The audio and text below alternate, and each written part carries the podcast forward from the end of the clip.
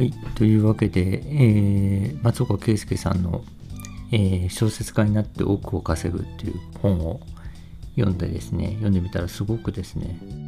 あの、まっとうな成功法が書いてあってですね、えっ、ー、と、親切な本だなというふうに思ったという話なんですけど、えーとですね、まあ一方で、その、えー、まあその、金婚西野さんにね、代表されるような、えっ、ー、と、もうそれは古い、みたいなこれからはこういう時代だ。この方法があるみたいな。何だったら俺はそれですごく儲けたぞみたいなですね。なんかまあそういう本の方が多いと思うんですよね。でですねあの まあそういう本はですねなんで多くなるかっていうとまあなんていうか特色が出るからですよね。すごい単純に言っちゃうと。まあなんていうんですかね本の帯に書くことがちゃんとあるというかみたいな感じでですね。えっ、ー、とまああのなんていうか売り物としての輪郭がはっきりしてるわけですけどでですねえっ、ー、とただ一方でですねまあこの本はですねこの奥小説家なと奥を稼ぐという本はまあ今がわからない人に向けて書かれてるんですよね。えっとその西野さんの本とかは今はこうだけどその今を否定して未来は俺はこうなると思うしこういう方法が実際うまくいったぜみたいなみんなも来いよみたいな。革命のファンファレ鳴らそうぜみたいなのがまあえー、まあその本なんですよね。俺の想像する未来みたいな話なんですよ。でですねなんですけどこの本はですね本当今今こういう今まっすぐに攻めるならこうっていう本がなんですよね。なのでですねえっ、ー、ともしかしたら本当古びる可能性もあると思うんですけど、でも古びるっていう意味で言うとね、別に西野さんの方も古びると思うんで、まあそれは別にいいかなと思うんですが、まあ、このですね、えっ、と、今がわからないっていうことに書かれているっていうのが実はすごい珍しいし、まあそういう意味でですね、親切な本だなというふうに思ったんですよね。でですね、えっと、どれぐらいですね、その今がわからない人にですね、親切に書かれてるかというとですね、もう驚くべきことに銀行口座の作り方とか書いてあるんですよね。その、なんでしょうね。事務所の契約とかですね。事務所の契約の仕方とかなら、まあ、まだわかるんですよね。ただそれもですね、まあ、事務所といってもそんなに大きな事務所などは最初はいらないと思うので、えー、郵送先だけを貸してくれるサービスがあるから、それを利用するとお得でいいと思うみたいな、月2000円ぐらいから利用できるみたいな、もうそんなレベルでですね、まあ、あの、あのすごいあの親切に書いてあって、もうハテバースの銀行口座をどうやって作れるかまで書いてあると。だからですね、もう本当にこの、なんだろう、もう本当にこう小説家志望の人にですね、はい、まずこれ読んどいてって一冊渡して別にいいんじゃねえかみたいな、すごく親切に書いてあるマニュアルなんで、っていうぐらいだと思ったんですけど、もうそれですね、その親切具合はですね、ほんとすごくてですね、あの、まあ、いろんなね、編集者との付き合いみたいなね、他社の編集者から声かかったら、それはこういうことだから、こういうふうな、えー、考え方がいいと思います、対応がいいと思いますみたいなのを具体的に書いてあるんですけど、果てはですね、異性の編集者にこういう心を抱いてしまったらっていう章章があったんですよね。ほうと思ってですね、これはどういうふうに書くんだろうと思ったら、大人同士なので結構です。って言ってですね、大人同士だからまあ自由にやればいいよと。ただその、えー、作家が偉いとかもしくはあの編集の方がこう上でっていうのでこう非対称な関係だと、まあ、ちょっとそれはよろしくないパワハラみたいになっちゃうから、えーと、そうじゃなければ、まあ、大人同士なので、まあ、あの自由にあのして良いと思いますと書いてて。ただ仕事と切り分けることみたいな感じで。なんか、これぐらいのこう何て言うかちょっと異常なぐらいのですねあの丁寧さとうんそうですね、まあ、丁寧さですね。で、書かれてるなというふうに思いました。でですね、まあ、こういうですね、今を、今の情報とですね、攻略をですね、まあ、響くように、こう、聖地に書いているっていうものは本当に結構珍しい読み物だなと思ってたんですけど、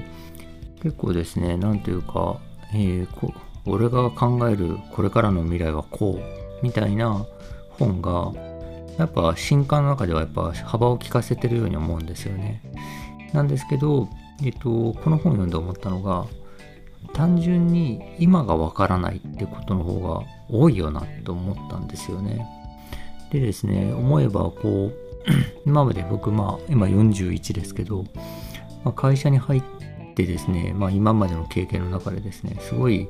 わこれ教えておいてほしかったわと思うことが多かったんですよね。それは何かというと、まあ、今のそれがわからないというものなんですけど、まあ、例えばですけどまずお金のことですよね。例えばまあ投資のことだったりとか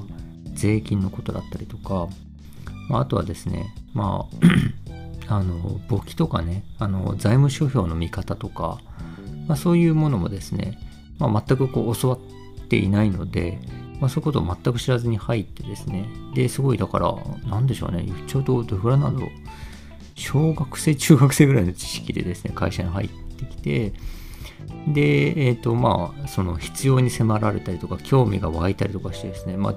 自分で勉強したりとかして、まあ、身につけていくと。でもですね、まあ、あもっと早く知ればよかったな、こういうことみたいなことがやっぱ多いわけですよね。でですね、あとはまあ、法律とか契約のことですね。契約、うん、そうですね、法律もまあ、その、別にね、こう、すごい、なんでしょうね、行政の法律かというよりはですね、契約とかですね、商法とかに関わるような、そういうところの契約とかもですね、もう少し知っておけるとよかったなとはやっぱ思うんですよね。この今がわからないやつですね。であとはですね、歴史ですね。まあ、日本史の特にですね、あの戦後ですね。あの小学校から日本史って習うわけですけど小学校の日本史ね中学校の日本史まあ高校も日本史って習うわけですけどどれも大体その戦後ちょっとぐらいで終わりますよね。なんかこうで二次大戦があって、えーと、日本は降伏してその後ねあの GHQ の統治を経て、えー、高度経済成長期にこれから入るのでしたっていうところでなんか教科書の最後の方になんかこうね太陽の光と飛んでる鳩みたいな写真が入って終わるみたいなっていうのがですね、まあ、大体そこで終わっててで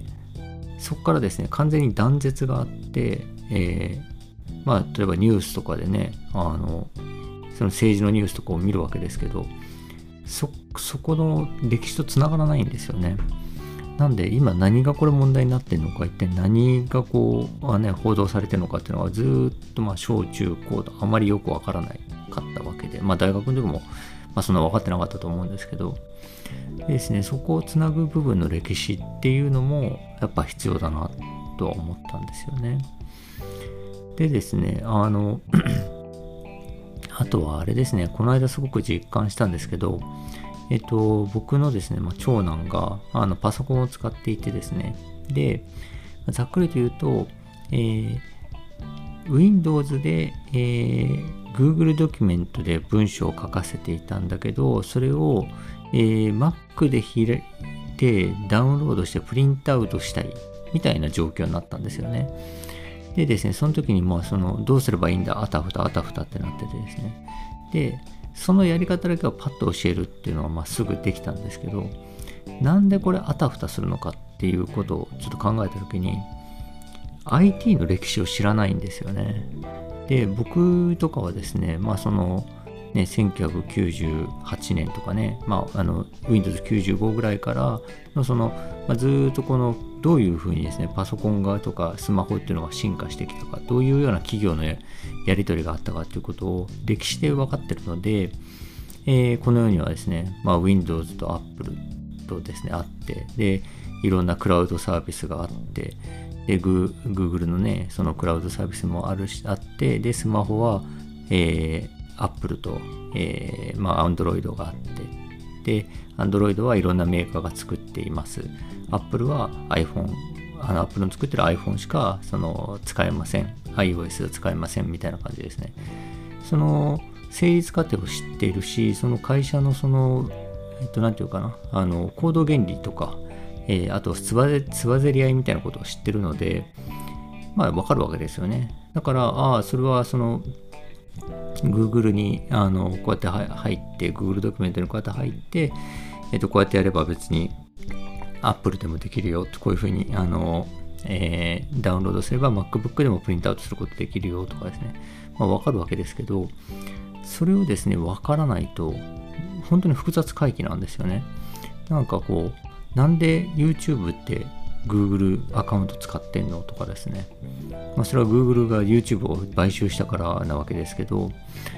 でそういうこともまあ分かんないわけですよね。で、えっと、そのクラウド上のね、文章を、えー、Windows からでも Mac からでも、あこう、えー、Google の中に入ってる文章は書き換えられるんだけど、えー、それをダウンロードするときはそれぞれの形式に合った形にダウンロードしなきゃいけないってこというのもですね、えー、歴史を分かってると分かるわけですけど分かってないとですねその個別の事象をそれぞれですねこう何ていうかあのこうピンポイントで知ってですね記憶していってなんとなく全体像がですね長い時間をかけて分かるみたいな感じだなと思ったんですよね。なんでですね、ちょっと30分時間くれって言ってですね、30分の間に、あの、もうアラン・チューリングの作った01のね、西、二進法のコンピューターからコンピューター言語っていうのが生まれて、それを動かす OS、そのコンピューター言語を動かすね、OS っていうのをの開発があってっていうですね、パソコンの歴史から、スマホが生まれた歴史から、企業の歴史っていうのを30分ぐらいでドワーって説明したですね、やっぱりですね、じゃあ何で何ができるかってやっぱ速攻で分かるようになったんですよね。30分ぐらいでですね、大体多分、大学1年生の、文系大学1年生ぐらいのパソコン知識になったと思うんですけど、まあですね、そういう、こう、あの、なんていうか、あの、なんでこれがそういうふうに成り立ってるのかっていうのをですね、やっぱりこう、今を知る、まあその、今に至る歴史みたいなものを知るとかでですね、なんか、あのより理解できるというか逆に言うとそうじゃないと多分理解できないですよね。なんでですね、結構ですね、みんな未来のことをですね、あの、俺の考える未来こうだみたいなのが多いわけですけど、いや、今を知るっていうことですね、なんか本当に重要だなというふうに思いました。えー、本日は以上です。ありがとうございました。えー、と、またですね、ご意見、ご感想、えー、お題などありましたら、えローマ字でエイドリアン太郎 at gmail.com にご連絡ください。よろしくお願いします。